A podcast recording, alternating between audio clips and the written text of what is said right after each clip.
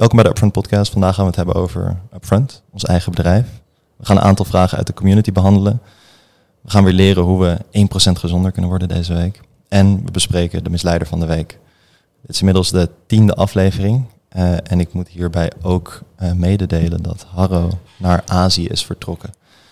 Um, voor zes weken. Dus jullie zullen het zes weken met Jelle en met mij moeten doen. En uh, ik ben hier dus met Jelle. Jelle is afgestudeerd, afgestudeerd voedseltechnoloog.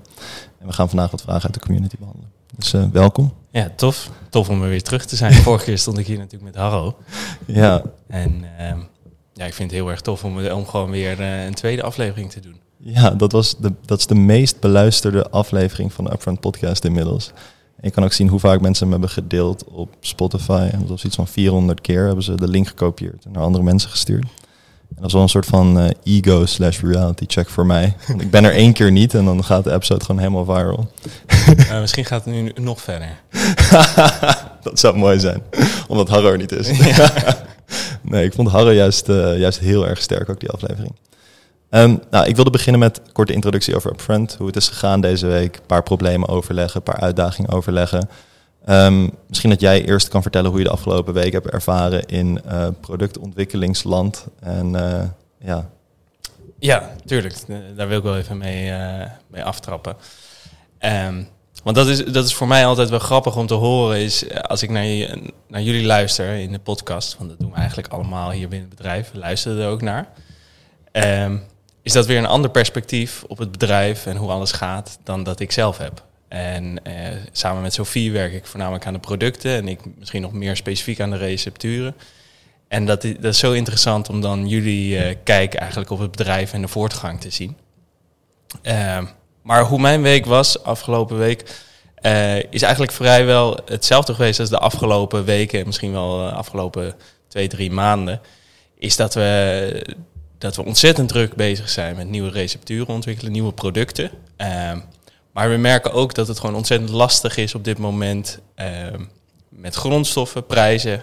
Want we, we, we, willen ervoor zorgen dat onze producten toegankelijk zijn uh, voor de consument. Maar we willen ook de beste kwaliteit. En dat zijn twee dingen die vaak lastig zijn om hand in hand te laten gaan. Mm -hmm. En uh, dat is een hele toffe uitdaging. En dat is heel veel sparren tijdens het ontwikkelingsproces. En dat, zo ziet het eigenlijk de afgelopen tijd uit. Dus het is ontzettend druk. Uh, af en toe een kleine tegenslag in de ontwikkeling. Maar ook juist daardoor de, de, de, de, doelen die we behalen, of de, de achievements die we hebben, uh, zijn daardoor des te groter en uh, ja, euforischer. Ja, ja dat, dat, dat merk ik ook wel. Um, sowieso, een heleboel mensen hebben vorige week gevraagd naar productontwikkeling. Ik had een vraag gesteld op Instagram van hey, waar willen jullie nou iets meer over leren? Ik had 9 van de 10 vragen ging over hoe ontwikkelen jullie producten, hoe benaderen jullie fabrieken en zo. Dus misschien dat we daar even op in kunnen gaan. Misschien dat we eerst even een kleine recording check kunnen doen, aangezien we een helemaal nieuwe setup gebruiken. Dus. Ja, tuurlijk. Absolutely fine. Ja, we gaan hartstikke goed nog aan deze kant. Geweldig. Um, en ik denk dat vooral de vraag die ik heel veel voorbij zag komen, hoe vind je de juiste fabriek of productiepartner? Ik denk dat veel mensen ook zelf hebben nagedacht over misschien zelf iets beginnen. Um, hoe ziet dat er een beetje uit en naar wat voor productiepartners zijn we op zoek? En hoe werkt die hele samenwerking? Zou je daar misschien iets meer over kunnen vertellen als je wil? Ja, um, dat, dat heeft verschillende kanten natuurlijk. Um, het eerste waar we, waar we tegenaan lopen, en dat is heel praktisch, is dat een, een, een productiepartner, een leverancier van producten, kan vaak niet te groot zijn. Uh, dat heeft ermee te maken dat onze afnames worden alsmaar groter, maar zijn nog niet vergel vergelijkbaar bijvoorbeeld met een Albert Heijn die zijn, zijn producten ergens anders laat produceren. Dus daardoor zijn onze afnames kleiner en zijn de hoeveelheid leveranciers die voor kleinere afnames beschikbaar zijn, die pool is ook kleiner. Mm -hmm. uh, we moeten het doen met mindere leveranciers. Dus dat is stap 1 eigenlijk die ons limiteert in de hoeveelheid opties die we hebben. Ja, dan willen we vervolgens ook kijken van sluit een leverancier aan bij ons gedachtegoed. Uh, wij willen transparant zijn over de ingrediënten die we gebruiken. Maar wil die leverancier ook transparant zijn over zijn ingrediëntgebruik? En staat de leverancier ook toe dat er een ontwikkelingsproces is? Dus dat wij input kunnen leveren over wat we willen bereiken. En dat zij vervolgens daar ook mee aan de slag kunnen gaan. Hmm. Uh, zo zijn we ook wel eens tegen leveranciers aangelopen die eigenlijk helemaal niet flexibel waren in hun ontwikkelingsproces. En het dus een heel erg eenrichtingsverkeer eigenlijk was. En dat kwam vanuit de leverancier. Ze gaven ons, dit wordt het concept. En waar wij dan zelf nog input wilden leveren, kon dat haast niet. Nee, nee. Nee, dat, dat, daar ben ik ook wel tegen aangelopen in het verleden. En dus mijn voorkeur gaat ook uit naar de wat kleinere leveranciers, nog steeds, denk ik. Omdat, ja, die reden die je geeft, dat ze zoveel flexibeler zijn, dat ze met je mee kunnen denken, dat ze enthousiast zijn, dat ze je hebben als klant. Ja. En we hebben ook wel eens gehad inderdaad dat we waarschijnlijk de allerkleinste klant waren. En dan, uh, dan wacht je een paar dagen op een mailtje en uh, ja, moet je toch heel veel geld investeren ook. Dus, uh. Precies. Nou ja, wat wel nu tof is, zeker met die kleinere leveranciers, is dat, nou ja, zoals, wat, wat we ook veel naar buiten brengen, is we, we gaan goed, we groeien snel. En doordat wij steeds groter worden voor een leverancier, groeien die kleinere leveranciers eigenlijk ook met ons mee. Ja. Uh, dus we zetten veel meer in gang dan alleen onze eigen groei. En dat vind ik zelf heel erg tof om te zien. Ja, ja dat is inderdaad. Ja, oké. Okay. Ja, voor bij een paar leveranciers, bij de bars bijvoorbeeld, zien we dat echt uh, dat de fabriek ook meegroeit met ons. Dus dat is heel tof om te zien. Ik ga heel even deze erin draaien. Ah, oké, okay, oké. Ik hoor mezelf helemaal goed. Um, ja. ja, nou goed. Dat, mocht je zeg maar zelf um, productontwikkeling willen gaan doen, of mocht je zelf een bedrijf willen beginnen in voeding of, of supplementatie, dan helpt het wel als je al het concept van tevoren hebt uitgedacht en eigenlijk ook al een recept zelf hebt gemaakt. Want als je aanklopt en je hebt geen idee wat je wil en uh, ja, je laat het allemaal aan de, aan de productiepartner over, krijg je of een heel erg standaard uh, white label product, een receptuur die ze al hebben, of het gaat je gewoon heel erg veel kosten. Dus het helpt wel echt als je die voorbereiding al hebt gedaan. Als je daar aankomt met een soort van design brief. En een soort van overzicht van wat je wil hebben. Absoluut. Dus, uh, ja, dat merk ik zelf ook heel erg. Uh, dat doen wij inderdaad. Zo gaat onze on receptontwikkeling eigenlijk uh, van start. We maken zelf een receptuur. Daarmee gaan we ook zelf in, in de eigen keuken aan de slag. Ja. En daarmee kan je ook veel meer die creatieve limits eigenlijk pushen van je leverancier. Want die vinden het ook leuk. Vaak zitten, zitten daar ook levensmiddelentechnologen uh, met een passie voor hun vak. Mm -hmm. En als je aan hun iets nieuws kan laten zien, dan, dan wakkert dat eigenlijk dat creatieve vuur aan. En daardoor komen, er veel toffere producten uit. Ja, ja, ja, ja nee, dat hebben we inderdaad ook gezien. Um, Oké, okay, nou goed, misschien alweer volgende keer nog iets dieper op in kunnen gaan. Ik denk dat er uh, veel vragen uit zullen, uit zullen voortkomen. Um, ja, verder, ik denk nu ook dat, ik heb het al een paar weken gezegd, maar we komen nu op een punt dat alles gewoon zoveel harder gaat en zoveel sneller gaat. En ik vraag me steeds af, zeg maar, wat er nu in de weg kan gaan zitten van ons en echte groei. Mm -hmm. Weet je wel, zeg maar, er zijn eigenlijk redelijk weinig voedselbedrijven in Nederland die, um, ja, die toch een beetje schaal hebben bereikt. En wij zitten nu op dat punt waar we een soort van, van een start-up naar iets meer naar een scale-up toe gaan. Zoals ja, dat in de start-up termen heet. Um, of in de ondernemerstermen. En ik vraag me af wat zeg maar nu, um, ja, wat ons nu zeg maar de das om zou kunnen doen of zo. Of wat die filter is waar veel bedrijven niet doorheen komen. Ja, en heb je dan voor jezelf al een, een soort van selectie van dingen van dat je denkt van oké, okay, het gaat in, van deze dingen afhangen of is dit nog helemaal blanco? Um, ja, nou ik denk dat mijn intuïtie zegt dat het heel erg om mensen gaat draaien. Dus dat we echt de juiste mensen op de juiste plekken moeten hebben. En als we dat niet hebben, dat we het niet eens hoeven te proberen. Want als je dat niet hebt, dan ja, het draait echt allemaal om de mensen, want die zijn het bedrijf aan het bouwen.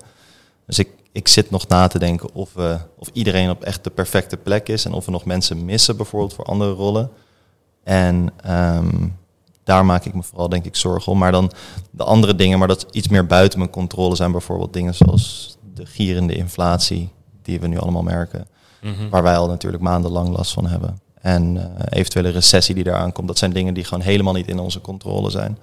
Maar die, die ons toch ook de das om kunnen doen. Dus ik vind dat soort dingen wel moeilijk. Mm -hmm. Dat we nu zeg maar, we hebben nu weet ik veel, twaalf jaar aan gewoon stabiele economische groei gehad. En nu wij zeg maar, Ja. weet je, goed beginnen te gaan, gaat het ineens allemaal wat minder. Weet je, ik vind dat wel pijnlijk en, en ik maak me daar wel zorgen om, maar ik kan er ook niks aan doen natuurlijk. Nee, dat, dat kan ik me wel iets bij voorstellen. Dingen die buiten je macht liggen, dat, dat is zo frustrerend. Ja, Zeker als ondernemer kan ik me dat voorstellen, waar je eigenlijk alles naar je eigen hand probeert te zetten en Ja. dan kan het opeens niet. Nee, precies. En, en dus, dus die grondstofprijs, ja, dat, dat, dat is natuurlijk voorbode van waarschijnlijk wat er allemaal aankomt. Eh, rente gaat eh, omhoog voor leningen. Daardoor is er minder geld beschikbaar, minder geld wordt geïnvesteerd. Ja, dat gaan wij ook terugzien in, Ja. eh, in, in, in upfront. Vooral als we zo meteen ineens op zoek moeten naar investeerders en het hele klimaat ineens is omgeslagen. Dus ik maak me wel echt zorgen om dat soort dingen. Maar ja, zoals ik al zei, ik kan er niet zoveel aan doen. Dus ik kan maar beter gewoon bij neerleggen dat, eh, dat, het, dat het buiten mijn controle is. Ja, maar eh, ik heb nog wel een vraag over dat, eh, wat, je, wat je daarvoor vertelde over de juiste mensen vinden. Ehm, ik ben natuurlijk een van de mensen die jij ooit hebt gevonden. Ongeveer drie kwart jaar, bijna een jaar geleden. ja. En we waren eigenlijk al veel langer met elkaar in contact. ja. Het heeft bijna een jaar geduurd. voordat ik uiteindelijk die knoop heb door durven.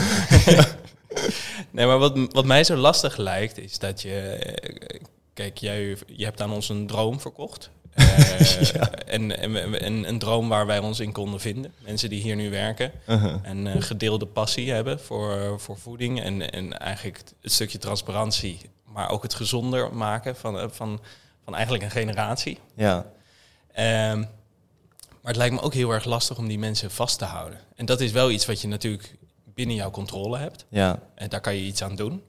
Maar is dat iets waar je, waar je bewust mee bezig bent? Is het, Ja, absoluut. Ik bedoel, het heeft geen zin als je. Nou goed, ja, vanuit zeg maar mijn perspectief heeft het niet zoveel zin als ik eh, een jaar lang iemand aan het opleiden ben, aan het trainen ben. ehm, heel veel tijd in die persoon investeert. En dan op het moment dat we moeten doorpakken dat iemand zou vertrekken, dat zou eh, heel erg aproductief zijn voor Upfront zelf.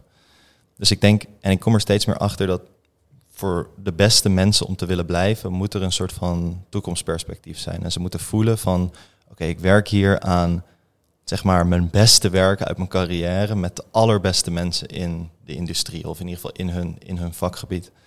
En ik, ik zie steeds meer dat de allerbeste mensen krijgen daar energie uit. Niet uit eh, het geld dat ze verdienen of ehm, dat, dat ze kunnen zeggen dat ze ergens werken of zo, dat het status met zich meebrengt. Maar echt dat ze met de allerbeste mensen aan ja, een heel groot probleem eigenlijk werken. En voelen dat ze hun allerbeste werk hier kunnen doen. En ik heb dat heel erg onderschat hoeveel meer soort van aandacht ik daaraan moet besteden. Hoeveel meer ik mensen moet laten zien van hey, dit is waar we naartoe werken. En hier, dit is waarom het zo belangrijk is. Want ik ben daar constant mee bezig. Dus voor mij voelt het al alsof, ja, dat, dat weet iedereen toch. Zeg maar, waarom zou ik dat nog moeten, eh, moeten ophalen bij mensen? Dus eh, ik kan daar wel echt eh, veel verbeteren. Maar waar ik me meer zorgen om maak, is dat als we zometeen, laten we zeggen, 20, 30 mensen aan moeten nemen in een jaar, dat ik allemaal mensen aanneem die helemaal niks voelen voor, het- voor het probleem wat we oplossen. Want dan ineens moet het snel gaan. Ja, mensen zeggen allemaal van ja, is fucking mooi wat jullie doen, maar uiteindelijk zie je wel dat, dat sommige mensen hebben er echt, voelen er echt iets voor en andere mensen die zeggen dat ze er iets voor voelen. En Ja. hoe je dat dan ineens zo snel zou opschalen, ik heb geen idee hoe je dat zou doen. Dus ik heb ook hulp nodig van iemand die me daarbij kan helpen. Want ik merk dat HR en mensen, dat dat gewoon een, een heel vak apart is. Dat, dat doe je niet even zomaar. Nee, precies. Nee, je- de- ik heb eh, gewerkt en stages gelopen bij grotere bedrijven en veel frustraties ook gehad rondom HR-afdelingen. Maar zeker nu dat ik het van een stuk dichterbij meemaak hoe dit werkt, eh, besef ik me inderdaad ook dat een HR-afdeling gewoon absoluut nodig is om een bedrijf soepel te laten verlopen en vooral eigenlijk de andere afdelingen de ruimte te, te geven om gewoon hun ding te blijven doen. Ja, ja, precies. Dat is zeg maar waar HR inderdaad voor dient. Gewoon zorgen dat iedereen zijn beste werk kan doen. HR trekt altijd aan het kortste einde. Volgens mij binnen elk bedrijf is de HR-afdeling is gewoon, oh, nou, niet de HR-afdeling, weet je wel. Maar die, dat is ontzettend belangrijk werk. Ja, Ehm, precies. Sommige bedrijven doen het misschien minder goed dan andere. Maar betekent niet dat ik, dat ik echt een, een, een nieuw respect gevonden heb voor mensen in HR. Want ik, ik zie nu hoe moeilijk het is. Wat, eh, wat de struggles zijn die Ja. erbij komen kijken. Wat de struggles zijn inderdaad. We gaan door. Ehm, we hebben ook een heleboel vragen gekregen uit de community over eh, bepaalde topics de afgelopen tijd. En ik dacht dat we een aantal konden, konden behandelen. Ehm, ik denk dat ik er wel een stuk of twintig heb. Dit zijn allemaal vragen omtrent gezondheid. En misschien goed om even te introduceren is dat gezondheid is niet zwart-wit. En wat vandaag als waarheid wordt beschouwd, kan over een paar maanden weer deels verworpen zijn. En ik denk dat iedereen die beweert dat gezondheid wel zwart-wit is, of die iets predikeert wat heel erg zwart-wit lijkt, daar zou ik sowieso geen adviezen van aannemen. Want het is een ontzettend complex veld waar mensen al decennia lang eh, ja, eh, discussies over voeren, onderzoeken naar doen. En dus dat wil ik erbij gezegd hebben voordat we in deze, deze vragen duiken. Want ehm, ja, dit is wat we nu weten. Precies, nou ik denk dat dat iets, uh, dat, die, dat dat iets is wat heel erg waardevol is om te vermelden en uh, vaak mensen over het hoofd zien. Uh, dat betekent overigens niet hoor dat ik niet de frustratie begrijp van mensen. Want ja. het liefste wil ik ook gewoon een lijstje krijgen van dit, dat en zo moet je het doen. Ja. en dat je, er, dat je voor de rest er weinig over na hoeft te denken. Ja. Maar helaas werkt het niet. Ja, het, is een soort van topic op zich, denk ik. Want ik voel het bij mezelf ook. Ik ben heel erg een binair persoon, net zoals Harre. Harre vindt ook of iets het allerbeste of het allerkutste in zijn woorden. Um, en dan is het heel erg moeilijk om te accepteren van nee, iedereen is anders en uh, hier werkt dat niet zo. Maar dat, in, bij voeding merk ik meer en meer dat iedereen echt anders is. En dat voor iedereen echt iets anders werkt ook. En dat is heel erg moeilijk om te accepteren voor mensen, denk ik. Zeker, nou, dat, dat heb ik ook gemerkt toen dat ik hier begon met werken. Dat jullie het frustrerend vonden dat ik overal nuances in aanbracht. Ja, de wetenschapper. Ja, het, het kan zo, maar dit zou ook nog mogelijk kunnen. Ja. maar dat was juist wel goed. Dat is een goed tegen, tegengeluid op, op, op ons. Um, Oké, ik, ik, duik in mijn eerste vraag. En het is niet per se een hele specifieke vraag, maar kunnen we het hebben over verzadigde vetten? Ik weet nog, toen ik opgroeide, mijn vader vertelde me altijd dat ik geen eieren mocht eten. Want volgens mij zijn die, in ieder geval het eigeel is hoger in verzadigde vetten.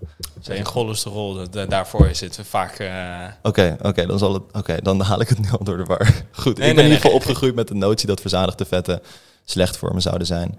We hebben natuurlijk ook die hele, die hele golf gehad van dieetproducten die heel erg laag waren in vet. Kan je me iets vertellen over misschien uh, ja, daarover waar dat vandaan is gekomen en, en misschien hoe het nou wel zit met verzadigde vetten? Ja. Um...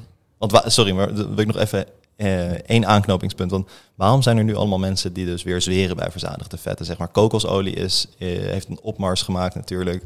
Mm -hmm. Nu zweren mensen bij boter en uh, grasboter en zo. En dat is natuurlijk ook hoog in verzadigde vetten. Hoe kan dat, zeg maar?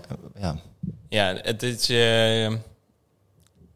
het is een ontzettend ingewikkeld onderwerp en uh, ook zeker niet, niet onomstreden. Mm -hmm. um, eerst, ten eerste vet, uh, de, waardoor we dat op een gegeven moment zijn gaan ontwijken. De, de wereldbevolking werd, werd steeds dikker, dat, daar hebben, zitten we nog steeds mee. Um, en vet was gewoon duidelijk, dat heeft veel calorieën. Dus op het moment dat we daar minder van gaan eten, zullen we minder calorieën binnenkrijgen. Wordt de bevolking minder dik. Mm. Deze was een hele simpele benadering, maar er zit een kern van waarheid in. Minder calorieën is minder uh, toename in gewicht. Mm -hmm. uh, Gewoon simpel, toch? Ja, dus dat, dat, dat, dat, is in principe vrij simpel. Um, maar dan de discussie rondom verzadigde vetten en niet verzadigde vetten is dat we in de, zeker in de westerse wereld, kampen we met uh, een aantal welvaartsziekten, chronische welvaartsziekten. Als denk aan diabetes type 2, darmkanker, maar ook hart- en vaatziekten. En vooral rondom de, de topic van hart- en vaatziekten uh, kwam verzadigd vet in het geding. Uh, zoals je daarnet zei, ook over het ei. Daar, dat, wat, ik, wat ik vervolgens aanvulde is uh, dat het om cholesterol gaat. Ehm, hart- en vaatziekten zit veel, hangt veel vast aan, aan, aan cholesterol. -huh. In ieder geval, dat is op dit moment nogmaals de, de situatie zoals we er naar kijken in de wetenschap. Ja. Uh, en dan nog veel specifieker eigenlijk LDL-cholesterol. Uh, wellicht heb je misschien nog niet van LDL-cholesterol gehoord, maar je wel van dat er goed cholesterol is en slecht cholesterol. Mm -hmm. Nou, dat slechte cholesterol is LDL-cholesterol. En uh, wat de wetenschap eigenlijk altijd heeft gezegd is dat op het moment dat jij meer verzadigd vet eet, zorgt dat ervoor dat eigenlijk de, de concentratie van dat LDL, of dat slechte cholesterol, hoger wordt ten opzichte uh, van dat je dat zou vervangen met onverzadigde vetzuren. Oké. Dus eigenlijk, en, en die LDL-cholesterol, dat slechte cholesterol, is, is een marker, een risicofactor uh, voor het laten ontstaan van hart- en vaatziekten. Uh -huh. Dus wat ze eigenlijk hebben gezegd, oké, okay, verzadigde vetzuren zorgen voor meer LDL-cholesterol. LDL-cholesterol verhoogt het risico op hart- en vaatziekten. Dus verzadigde vetzuren moeten we minderen, want daarmee verminderen we de risicofactor. En vervolgens kunnen we daarmee ook het risico op hart- en vaatziekten verlagen. Ja, en dit, dit antwoord werkt waarschijnlijk voor het overgrote deel van de bevolking. Ja, Want dus zo gaat het vaak met dit soort oplossingen. Sorry. Ja, ja dit, dit, is, dit is inderdaad gewoon. Uh, maar dit is ook hoe, hoe hoe gezondheidsinstellingen dit vasthouden. Alleen is er soms ook wat misgegaan in de communicatie. Is dat, we, dat het er niet alleen om gaat van het verlagen van de verzadigde vetzuren, maar dat je die ook vervangt met onverzadigde vetzuren. Mm. En dan eh, de voorkeur ook nog voor meervoudig onverzadigde vetzuren. Mhm. Die zie je soms ook wel eens op je verpakking staan. Zeker Ja. in Amerika hebben ze volgens mij die vaker erop staan dan dat we hier in Europa Ja. dat erop hebben staan. Ehm, want die, die hebben eigenlijk een beter effect op het verlagen van dat LDL-cholesterol of dat slechte cholesterol. Mm. Cholesterolverlagend. Die Ja. ken ik ook nog wel. ja, precies. en ehm, ik, weet, ik weet even niet meer waar vandaan kwam. nou, heel goed. Eh, sorry, ga door. Ehm, nee, dus, eh, maar wat, wat er eigenlijk nu aan de hand is, is dat er ehm, die, die onderzoeken die eh, begin jaren 90 en- en begin eh 21ste eeuw werden uitgevoerd. Die, die worden eigenlijk langzaam weer opnieuw eh, uitgevoerd. En, en sommige worden ook in twijfel getrokken van hoe, in hoeverre klopt dit? Hebben we er niet te simpel naar gekeken? Mm.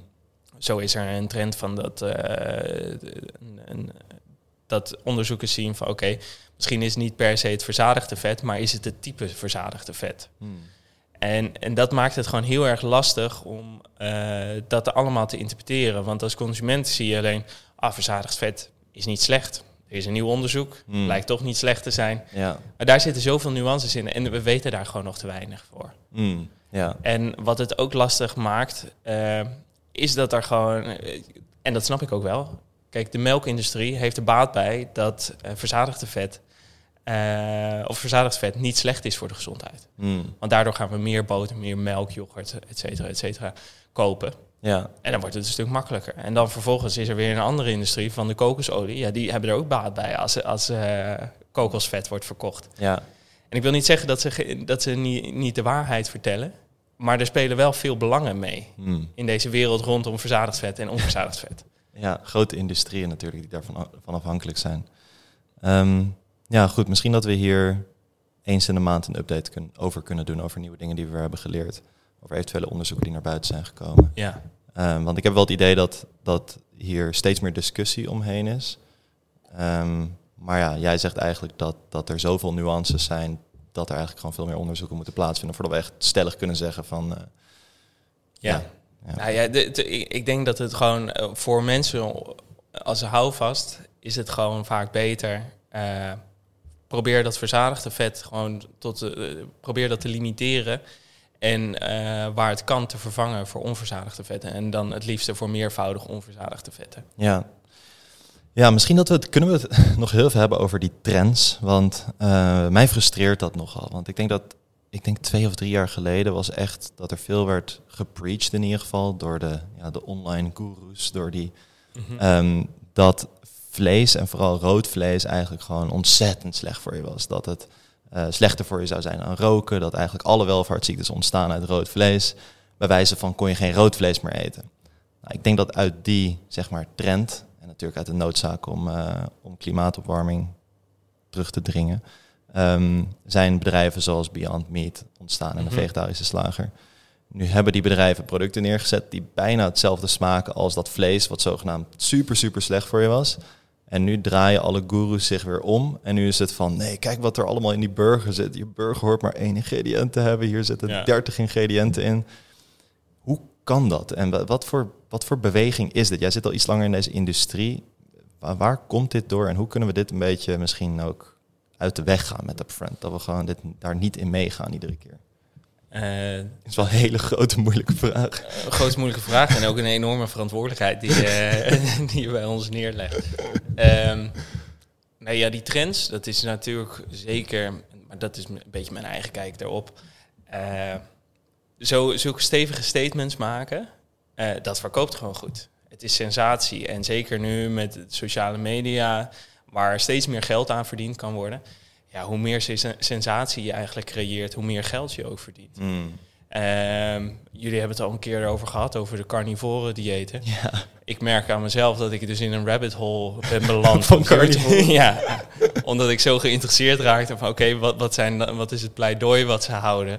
Ja, raar is dat, hè? Dat je in zo'n. En, en, dan, en dan ga je ook steeds meer luisteren naar wat ze zeggen Ja. eigenlijk. Ja, precies. Want uh, nu van die carnivoren, dan denk ik van, oh ja, dan moet ik ook lezen. En dat, dat, oh, dat is een interessante kijker op. Terwijl ik datzelfde had met, um, hoe heet die film ook weer over veganisten, die sporters? Oh ja, de um, Game Changers. Game Changers, ja, exact. Uh, daar had ik hetzelfde bij, dat ik dacht van, oh, heb ik dit allemaal gemist altijd? en dan kom je er langzaam steeds meer achter van, oké, nee, dit, hier is wel uh, is een beetje gechargeerd. Ja. Hoe ze ernaar hebben gekeken en hoe ze het nu uitleggen. Dus Um, het verkoopt gewoon goed. Ik, ja, dat is me, dat, daar geloof ik zelf in. Hoe meer sensatie je creëert, hoe, hoe beter het verkoopt en hoe, hoe meer eigenlijk de zakken van die persoon worden gevuld. Ja, ja dat, dat is dus met dat. Ik denk echt dat het aan de rauwe vlees ligt. Volgens mij, als mensen rauw vlees zien en ze zijn aan het swipen door TikTok of Instagram en dan stoppen ze gewoon. Um, en ja, we zijn er dus, we hadden het er vorige keer ook over, dat, dat Paul Saladino, die veel mensen ook langs zien komen, of Liver King, die echte mm hardcore carnivoren. Liver King en Paul Saladino. Ik was daar toen niet helemaal over uit, maar ik ben erachter gekomen dat ze dus samen hebben ze een supplementenbedrijf. Dat hebben ze ook samen opgericht. Daar zitten ze samen in.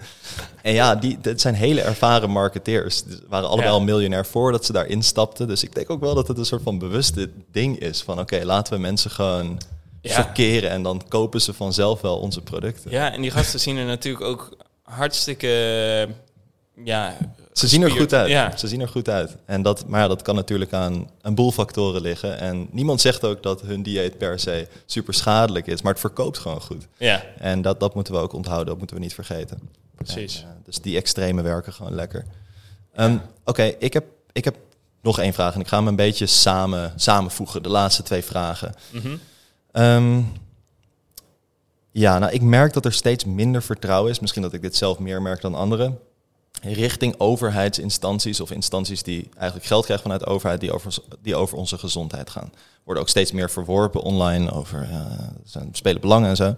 Kan jij me iets meer vertellen over misschien de rol van voedingscentrum in Nederland? Mm Of ze onafhankelijk zijn, hoe ze opereren, als je daar iets over weet. En daarna wil ik het nog even, even hebben over de schijf van vijf en wat de impact daarvan is geweest op Nederland. Maar misschien eerst even over voedingscentrum. Want wij gebruiken voedingscentrum best wel vaak. Maar ik zie ook heel vaak comments online van hè, voedingscentrum, dat is allemaal, uh, weet je wel. Ja, zo uh, lang achterhaald. Uh, hoe, hoe, krijg je, hoe haal je het in je hoofd dat je, dat je hier nog naar durft te refereren? ik weet eigenlijk, wat ik me ook nog wel kan herinneren toen ik hier net binnenkwam. Toen, toen was er ook wel een klein beetje de tendens en het sentiment dat voedingscentrum ook een achterhaald instituut was. Ja, misschien is dat ook meer mijn vraag. nee, ik ben gewoon benieuwd, want jij hebt best wel vaak nuttige info laten zien ook aan mij, die voedingscentrum uiteen heeft gezet. Ja. En ik, dus ik ben wel een beetje van gedachten veranderd, maar misschien ja, de luisteraar nog niet. Um, om eigenlijk uh, allereerst te beginnen met uh, op je vraag van is voedingscentrum onafhankelijk? Um, ik denk dat dat de grootste kracht is van voedingscentrum. Uh, ze worden ges 100% gesubsidieerd door de overheid. Dus er is geen sponsorgeld vanuit bedrijven en andere particulieren. Uh, waardoor de inmenging uh, daarvan eigenlijk uitblijft. Mm -hmm. uh, of in ieder geval beter wordt gewaarborgd. Uiteraard kunnen we niks uitsluiten. Nee, begrijp ik. maar dat is, dat is een grote kracht. Zeker ten opzichte van wat, we, wat ik daarnet ook zei. Van de zuivelindustrie heeft er baat bij als er meer zuivel wordt verkocht. De kokosvetindustrie heeft er meer baat bij als er kokosvet wordt verkocht. En dat geldt niet voor voedingscentra. Die verkopen niets, die leveren alleen maar. Ja. Um, dus dat, dat is ten eerste wat ik positief vind aan voedingscentrum. Um, en eigenlijk is voedingscentrum is een, is een soort van. Uh, proberen, zij de, de, de informatie, wetenschappelijke informatie. Die vanuit bijvoorbeeld de Gezondheidsraad of het RIVM, data die vanuit daar uh, samenkomen, proberen zij uh, te vertalen naar, een, uh, naar informatie die voor ons als consument of als inwoners van Nederland behapbaar is en waar we wat mee kunnen doen. Dus eigenlijk geven ze inzichten en filteren ze een beetje eruit wat niet voor ons belangrijk is en presenteren waar we wat mee kunnen. Ja. nou is wel de vraag van oké, voedingscentrum baseert zich altijd op de wetenschap. Um, maar loopt het niet af en toe achter? Hmm. En daar durf ik geen harde uitspraak over te doen. Dat, dat vind ik lastig. Want uh, wat, wat, wat, wat namelijk de volgende kracht is van het voedingscentrum, is dat het onderzoek waar zij hun uh, uitspraken op baseren, of de gezondheidsraad en vervolgens dus het voedingscentrum, dat, is, dat is goed onderzoek waar ze het op baseren. Mhm. En daarin is een heel groot filterproces van dat de onderzoeken die, die met een matige opzet of die eh, zomaar worden geëxtrapoleerd van een flesje naar een mens, Mm. die worden daar ook een beetje uitgefilterd. En die worden beoordeeld op hun kwaliteit. En daardoor is de informatie die je krijgt is heel erg goed en compleet. Eh, alleen kan het zomaar zijn dat er gewoon eh, mensen die dat flesje, de, de, de, de- wat ze proberen te vertalen naar een mens, dat die wel gelijk hebben. Ja. En dat weten we dan nu al. Eh, en daar kan voedingscentrum dan nog geen uitspraak over doen. Mm. Eh, maar het kan ook zomaar zijn, misschien is het wel 99 van die flesjes. Die, dat, is, dat is bullshit Ja. eh, voor de mens. Maar dat ene flesje, en dan verwijst iedereen naar dat ene flesje. Maar zie je wel, zij wisten dat al in, in 2014. En Ja, voedingscentrum komt er pas in 2025 mee. ja. Terwijl ze al die andere 99 wel goed hebben uitgefilterd. Ja, Ja, precies, ja. Oké, maar daar kan ik me heel goed iets bij voorstellen, want dat horen we wel vaker.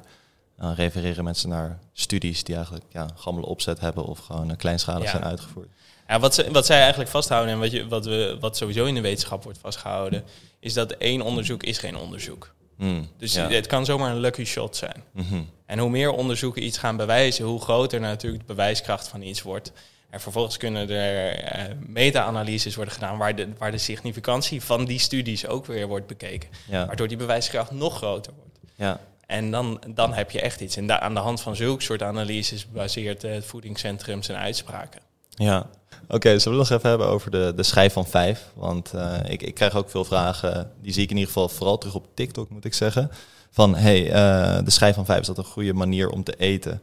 Ehm, en dat wordt dan vaak door iemand anders weer verworpen van, nee, dat is helemaal achterhaald en dat, dat werkt niet meer. Ja. Maar nu, ja, ik, zeg maar, is het echt zo slecht als mensen nu beweren, de schijf van vijf? Of dat schijf van vijf dieet? Of valt het wel mee, zeg maar? Wat, eh, wat kun je me erover vertellen? Ja, ik, ik, ik krijg daar natuurlijk ook vaak vragen over. Ik eh, ben helemaal gek van al die mensen.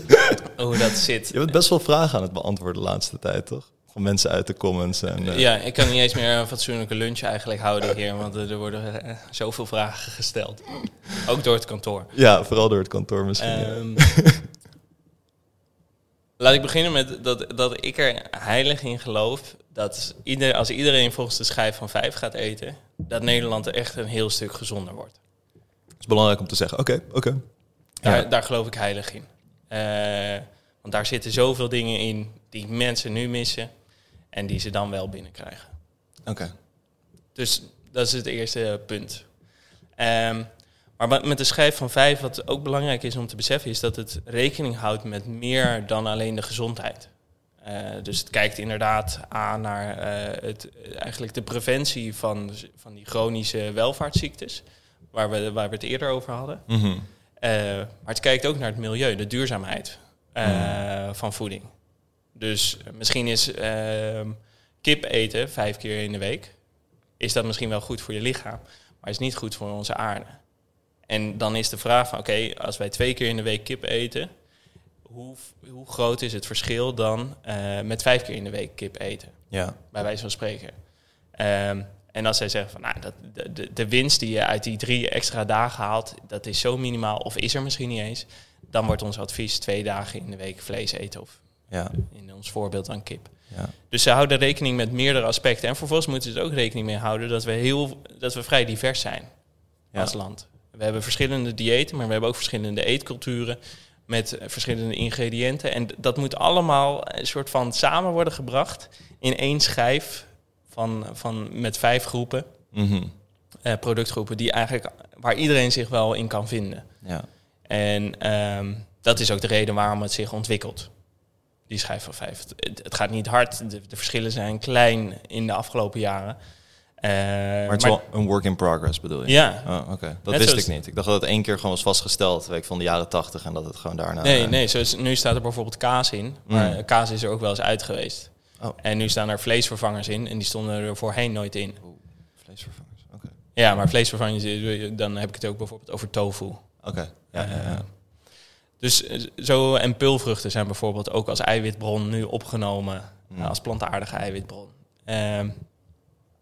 En zo, zo, zo verandert dat zich en, en is het eigenlijk ook naar, eh, wordt het aangepast naar deze tijd. Van hoe, hoe, hoe is de acceptatie in Nederland? Hoe eten wij in Nederland? Het kan natuurlijk, je kan een optimaal dieet voorschrijven. Maar als dat zo ver af ligt van hoe Nederland op dit moment eet. Ja, Ja, in hoeverre is dan je advies iets waard? ja niks waarschijnlijk. Ja, dus, eh, het, er zijn heel veel facetten waar zij rekening mee moeten houden. Gedragswetenschappers komen erbij kijken, er komen voedingsconsulenten bij kijken. En samen vormen ze dan die schijf waar eigenlijk Nederland in zich heel beter van zou worden. Ja. Maar inderdaad, voor mensen die die kritische noot, want ik denk dat dat degenen zijn die, die, die nu op hun achterste poten staan na dit verhaal. Ehm, is het belangrijk dat je, dat je het ook vervolgens gaat bekijken voor jezelf. Ehm, Ja. Bijvoorbeeld hier op kantoor hebben we een paar mensen die, die vijf, zes keer in de week eh, sporten. Mhm. Ja, dan ga je toch kleine aanpassingen moeten doen in je dieet. ja, Dan ga je ervoor zorgen dat je toch misschien iets meer eh, eiwitten binnenkrijgt. ja, Maar we hebben ook hier iemand op kantoor eh, die eet hoofdzakelijk vegetarisch. Ehm ik zelf probeer dat ook, eh, hoofdzakelijk vegetarisch, maar ik eet nog steeds af en toe vlees en vis. Mhm. Maar die moet ook op, op dat moment gaan kijken van hoe ga ik mijn dieet dus invullen. En die schijf van 5 is daar nu al beter in geüpdate, dus door die vleesvervangers eraan toe te voegen. ja, Maar je- ja, je moet nog steeds ook een klein beetje verantwoordelijkheid nemen en kijken van hoe je dat zelf gaat invullen. Dus het is niet een absolute waarheid. ja, Eh, maar het, het is gewoon een, een, eh, een schijf, denk ik, die, waar het grootste gedeelte beter van wordt. Waar de wereld ook beter van wordt. Doordat Ja. het stukje duurzaamheid eh, erin is meegenomen. Maar schuif dan niet alle verantwoordelijkheid af op voedingscentrum eh, voor jouw gezondheid. Je, Ja. moet, je moet het gewoon ook implementeren in je eigen leven en kijken hoe dat werkt. Oké, ja, duidelijk verhaal. Ehm, en dat is bijvoorbeeld ook zoiets met, met, met iets als een Nutri-score, daar kunnen we het volgende keer nog over hebben. Maar dat werkt waarschijnlijk ook goed voor het grootste deel van de bevolking. En zorgt ervoor dat het grootste deel van de bevolking gezonder gaat eten of gezonder wordt of afvalt. En dat zal met de schijf van vijf inderdaad, wat jij zegt, ook zo zijn. Ja, Nu zijn er veel mensen die Upfront volgen, die denk ik redelijk fanatiek sporters en ja, voedingsnerds zijn. ja en die hebben er misschien een vraagtekens bij bij sommige delen van de schijf van vijf. Van waarom zit dat er en waarom zit dit er niet in? ja. En zo zullen er altijd mensen zijn die, die Ja. kritisch zullen zijn richting zo'n soort van oversimplified ehm, image van, van, van voeding. Wat ik een beetje jammer vind en wat ik steeds meer zie gebeuren, en hier moeten we volgende keer ook maar induiken, maar is een beetje het hele complotdenken om voeding heen. En ik vind dat heel vervelend om te zien. En dat heeft heel erg te maken met dat zwart-wit afschilderen, maar ook dat instanties zoals voedingscentrum dus, dus zo erg zeg maar in, in question worden genomen steeds. Ehm, en dat de schijf van vijf, dat het een soort van haast is van ja, dat hebben ze, ze bedacht voor ons, zodat, weet je wel, of met die vleesvervangers, daar, daar heerst ook nu een heleboel van dat, van dat soort van half gekkie denken of zo. Van eh, ja, maar ik weet het wel, kijk hoe slecht het allemaal voor je is. En, en vaak, ja, dat is een beetje terughalen naar het begin, maar vaak is de waarheid veel genuanceerder en hebben de mensen die zoiets hebben opgesteld gewoon hele goede intenties Ja. eigenlijk. Ja, Dan worden ze afgeschilderd als gekkies, maar dat is dus... Ja, precies. nou ja, soms wordt het inderdaad onderzoek ook misbruikt. Eh, dat, er, dat, je, dat er dan eh, een onderzoek is die je zegt van... het is mogelijk dat dit gebeurt. En vervolgens is er iemand die grijpt dat meteen aan en die zegt van... kijk, de, wetenschap is er ook niet over uit. Ja, want als je naar een studie refereert, dan, dan in, in deze zeg maar, wereld met steeds kortere aandachtsbogen lijkt je ook een soort van genius of zo. Van ja, Ja. dit hebben ze genoemd in eh, deze universiteit en Ja. met dit onderzoek. Dan lijkt het gelijk heel erg credible.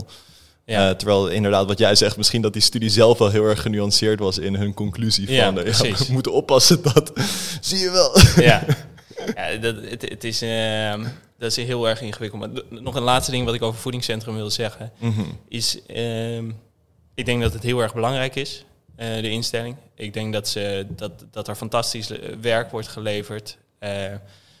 Alleen denk ik dat ze ook moeite hebben met hun marketing. Mm. Eh, zeker omdat de andere, en niet zozeer dat misschien hun marketing onwijs slecht is, maar die, de marketing van andere mensen is gewoon nog heel veel beter. Mm. En eh, laten we wel wezen, ik ben nog nooit in de rabbit hole terechtgekomen van voedingscentrum. waar ik iedere keer filmpjes kreeg te zien van, van voedingscentrum. Maar dat zie ik wel van die carnivoren. Ja, ze staan wel 1-0 voor inmiddels ja, met hun marketing. Ja, Ja, dat is raar, want je zou natuurlijk ook kunnen zeggen van oké, de, de, de, de impact van voedingscentrum wordt op soort van twee gradaties gemeten. Hoe vaak ze het aan het rechte eind hebben en hoeveel mensen ze bereiken. Ja. Want als ze het 90 keer van de procent aan, aan sorry, als ze 9 van de 10 keer gelijk hebben, maar ze bereiken helemaal niemand, dan zou je ook kunnen zeggen van ja, dan gaat al dat belastinggeld nergens naartoe. Behalve naar mensen zoals jij die er naar kijkt voor een onderzoek. Dat is ook wat waard. Ja. Maar volgens mij is de rol van voedingscentrum groter dan dat. Ja, maar dan, En- dan, en dan is het ook een beetje, een beetje lullig dat, dat wij dan uiteindelijk degene moeten zijn die het staan te verkondigen. Ja, precies. Wij nemen wat zij zeggen en vermarken het dan misschien wel Ja. als, als, als behapbare informatie die veel mensen tot zich willen nemen. Ehm, Oké, goed. We gaan er volgende keer op door.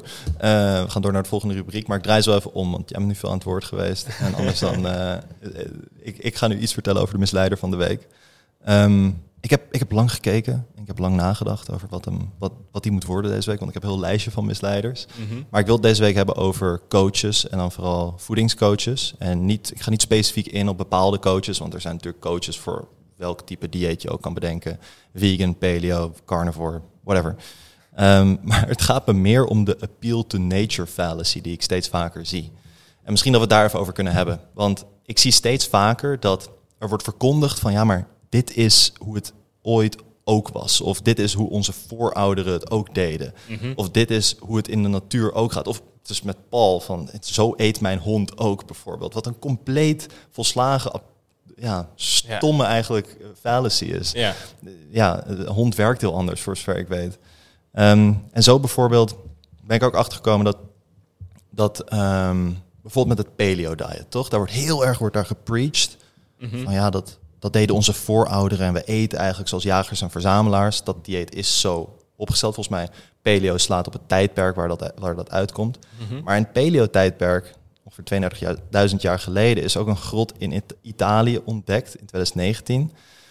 Met daarin ehm, een stamper waar graan in werd vermalen eigenlijk. Of in ieder geval havermout. En in die, zeg maar, op die steen waar dat werd gemalen, zijn dus resten gevonden, plantenresten, die biologen hebben geïdentificeerd als, eh, zeg maar, vroege stammen van havermout. Mhm.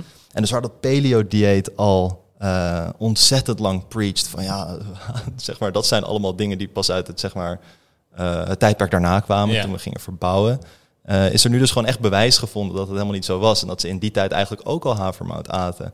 Ja. En dus ik vind dat zo, zeg maar, ja, ik, ik kan me daar zo over frustreren. Dat mensen zeggen van, ja, maar zo zit het in de natuur en ik weet het. En, ja. Maar je weet helemaal niet hoe mensen vroeger aten of hoe... Nee, nee, het, het, is, het is ook altijd zo kort door de bocht. eh, dat ik me ook wel eens afvraag. Kijk, het is eh, makkelijk. Een botje, dat, dat, dat blijft best wel lang bestaan. Stel, jij eet een, een kip op en je legt die, die botjes buiten neer. Nou, waarschijnlijk dat ze de rest van je leven er bijna nog liggen. Ja. Als jij een appel buiten neerlegt, Mm, dan ben je die appel kwijt. Oké, Aan het einde van, van, van de maand. ik zie waar je naartoe gaat. Oké, ja. Dus het, het- voor mij is het ook best wel logisch dat je heel weinig dingen terugvindt aan granen, fruit en groenten. Omdat die dingen verteren gewoon helemaal. Ja, En dat is best wel lastig om dat terug te gaan vinden. ja dus, dus, dus dan mensen die er eigenlijk misschien geen verstand van hebben, geven dan zelf invulling aan onze geschiedenis. Ja. Terwijl dat... Dus eh, inderdaad, als je dan dat zij vinden, ah, we zien allemaal botjes terug, dat betekent dat ze vlees eten. Ze- waarschijnlijk inderdaad, ze eten vlees. Maar we kunnen niet terugvinden wat ze allemaal nog meer hadden gegeten. Nee, en we kunnen misschien ook niet terugvinden hoe gezond ze waren. Dat is absurd om te denken dat onze voorouders, zeg maar, ja, eh, veel gezonder waren of veel gelukkiger Ja. waren dan wij. Die, volgens mij werden ze ook niet zo oud. Nee, En- precies. Als je kijkt, we worden, iedere tien jaar worden we weer ouder. Ja, Dan, dan, eh, of de, iedere generatie worden we ouder dan de generatie hiervoor. ja, Ik denk dat dat ook wel duidelijk... Tuurlijk zijn, zijn daar meer factoren van, eh, voor, afhang, eh, voor verantwoordelijk. Mhm.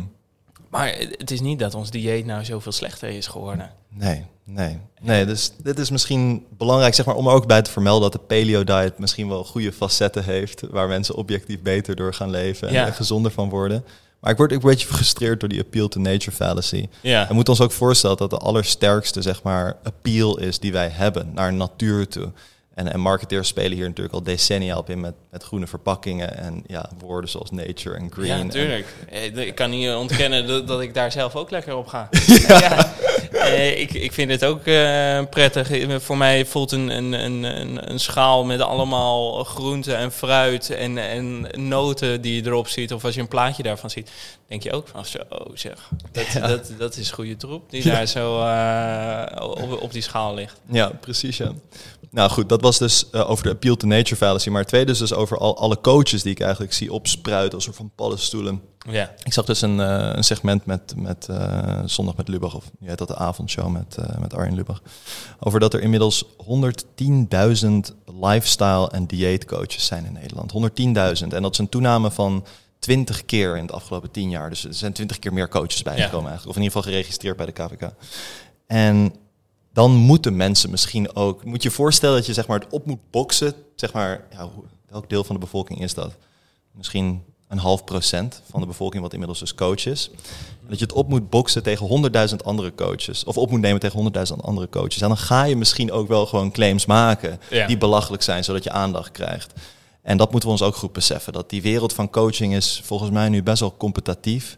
En nu we dus wat Ja. zwaardere economische tijden tegemoet gaan, is het eerste wat mensen gaan eh, stopzetten, is hun coaching traject bij iemand die, eh, die er helemaal geen verstand van heeft.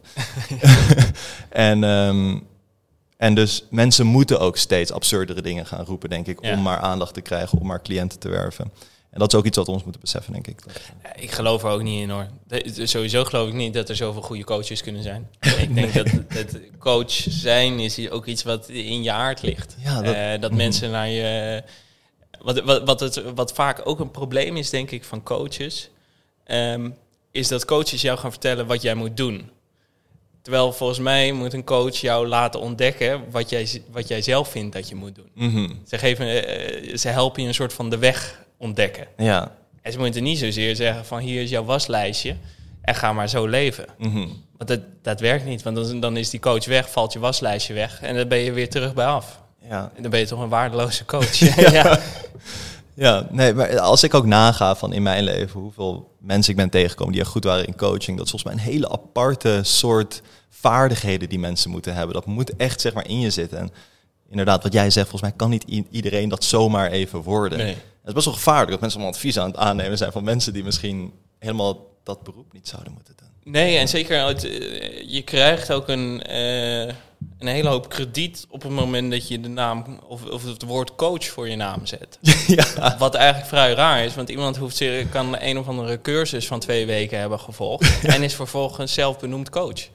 Ja, en het is ook een soort van piramidespel. Zeg maar. Ik zie ook dat alle coaches krijgen nu een soort van podcast. En dan zijn er weer coaches die als gast komen bij andere coaches. En dan krijg je een soort van, ja, een soort van pyramid scheme van Ja. coaches eigenlijk.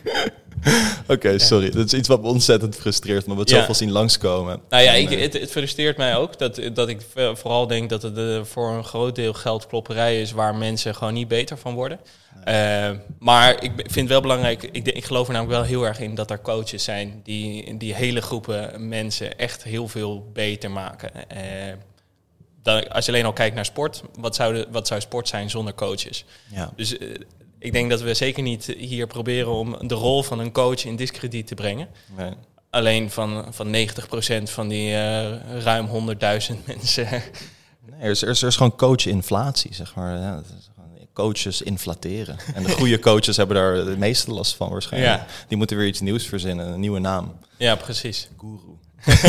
Oké, hey Jelle, hartstikke bedankt eh, dat we dit samen konden doen. Ik zal voor volgende keer iets, eh, iets eh, controversiëlere topics meenemen, in ieder geval van mijn kant. Ehm, vragen vanuit de community, want we krijgen er dus ontzettend veel. Ja, nee, Ja. hartstikke leuk. Ik vind, dat, dat, ik vind het sowieso heel erg leuk om erover te horen wat, wat de vragen zijn, wat, wat speelt er. Ja, En, en ja, ik zou alleen maar willen zeggen, ook naar de mensen die hier naar luisteren, blijf dat doen. ja. Triggert ons ook om er weer opnieuw naar te kijken en over na te denken. ja precies. Zeg maar, wij willen hier ook leren. Ehm, en ik denk dat, eh, ja, dit is upfront, zeg maar.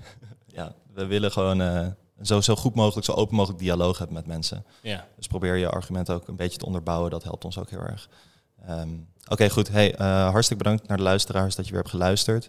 Ehm, mocht je geïnteresseerd zijn in onze producten, die kan je vinden op upfront.nl. Je euro gaat direct naar een Rotterdamse bedrijf wat de wereld een stukje beter probeert te maken.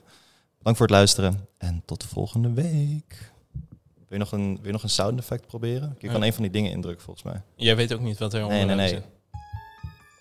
Oh, oké. pro- Maar dit kunnen we beter als we een bepaald topic inladen wat controversieel is. Nee, nee. Crickets. Misleider van de week. ja, precies. Wacht, ik probeer nog een keer. Dit, dit laten we er allemaal uit. Oh, dit is als iemand een, als iemand een punt maakt. Holy shit, dit moeten we gaan proberen. Welkom bij de Upfront Podcast. Deze week gaan we het hebben over... Dat is wel thuis, Oké, oké. Voor volgende week. Uh, thanks, Jelle.